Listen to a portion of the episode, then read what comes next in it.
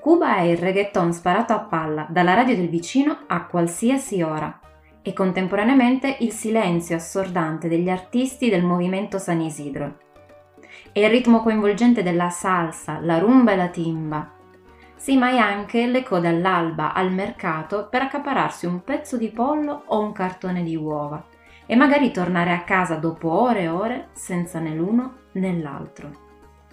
Sicuramente penserai alle spiagge paradisiache e ai cayos di Varadero. Io penso a come i cubani, per risparmiare, viaggino stipati come in un carro bestiame su dei camiones. Tu quello che vedi è il lusso dell'Hotel Manzana e un daiquiri al Floridita. Ma se giri e vai qualche parallela più in là, nel cuore della Havana Vieja, vedrai dei palazzi cadere come castelli di carta, letteralmente. Hai studiato a scuola che Cuba è patria o muerte. Io adesso sto sentendo che anche patria e vida.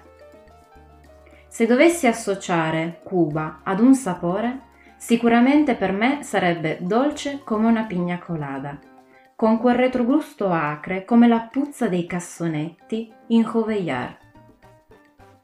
Cuba è questo ed è molto altro e io voglio raccontartelo.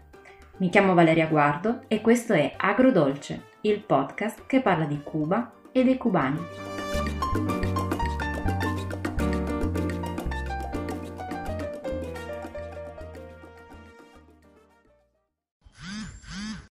Ehi, ciao!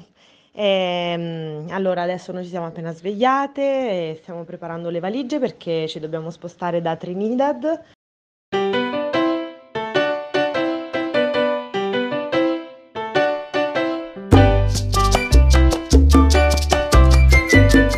La mia amica M quest'estate è andata a Cuba. Prima di partire mi ha chiesto qualche consiglio e qualche considerazione in merito alla situazione là. Questo che state sentendo è un vocale WhatsApp che mi ha inviato proprio mentre era lì, a Cuba. Per fare questo viaggio M non è partita sprovveduta, ma anzi ha fatto una scelta secondo me molto sensata. Si è aggregata a uno dei gruppi Viaggi e Avventure nel mondo, community, non so se la conoscete, di viaggiatori molto grande. Anzi, io oserei dire che è la community, quella che poi ha ispirato in seguito tutte le altre. Dovete sapere infatti che Avventure nel mondo nasce agli inizi degli anni 70 del Novecento dopo un viaggio in solitaria in giro per il mondo, appunto, di uno dei due fondatori, Vittorio Kulshiki. E proprio come nei film e racconti dell'epoca, immaginatevi un po', Vittorio, insieme al vecchio amico e compagno di scuola Paolo Nugari, fondano un'agenzia viaggi itinerante, con loro due a capo delle diverse spedizioni in giro per il globo. Ma non solo. Esattamente 49 anni fa, a novembre del 1973, esce anche la numero 0 della rivista Avventure nel mondo. Il successo della rivista ha portato in tempi più recenti alla fondazione di una vera e propria liberi- libreria scusate, a tema viaggi, l'angolo dell'avventura, che si trova a Roma in lungo Tevere Testaccio 10. Ma torniamo a noi. Perché vi parlo di M e del suo viaggio e perché vi dico che questa soluzione è stata molto sensata? Allora, partiamo dal fatto che eh, nei mesi scorsi alcuni di voi mi hanno scritto, mi hanno trovato sui social e mi hanno scritto che stavano apprezzando tantissimo eh, questo, questo podcast e che lo ascoltavano proprio perché avevano intenzione o hanno ancora intenzione di organizzare un viaggio a Cuba. Alcuni però mh, esprimevano un po' di eh, dubbi riguardo soprattutto alla situazione globale, non tanto a quella locale cubana. Buttiamoci là anche un piccolo disclaimer, visto che ci siamo.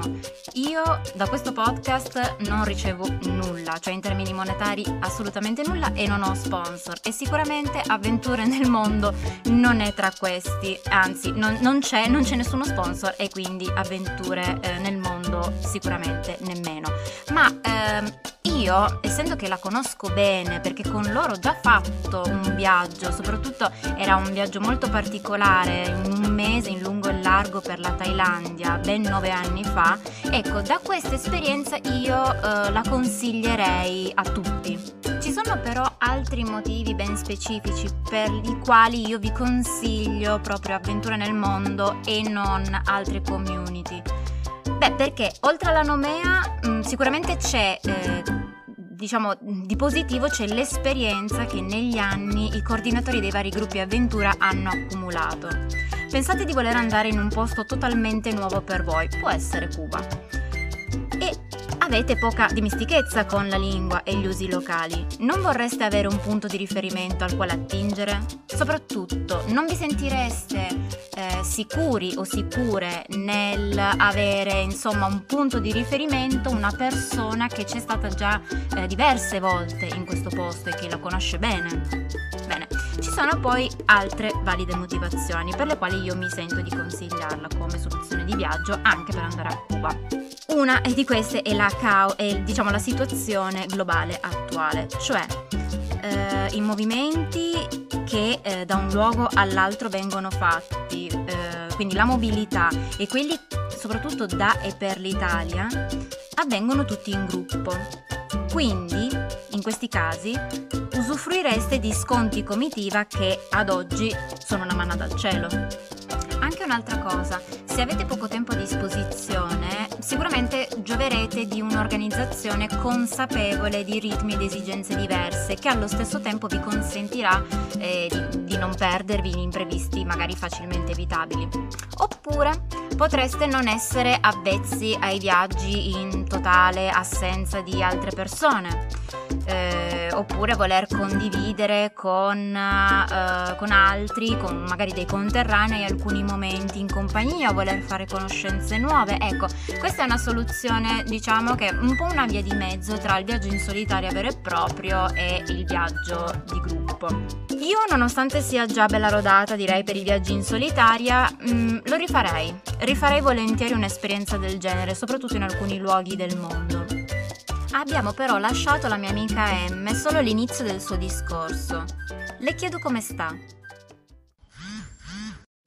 Va bene, mi piace, mi sta piacendo tantissimo perché, perché è proprio veramente, cioè, in ogni angolo c'è veramente di tutto, cioè, nel senso, mi, mm, vabbè, è difficile da descrivere in un messaggio vocale.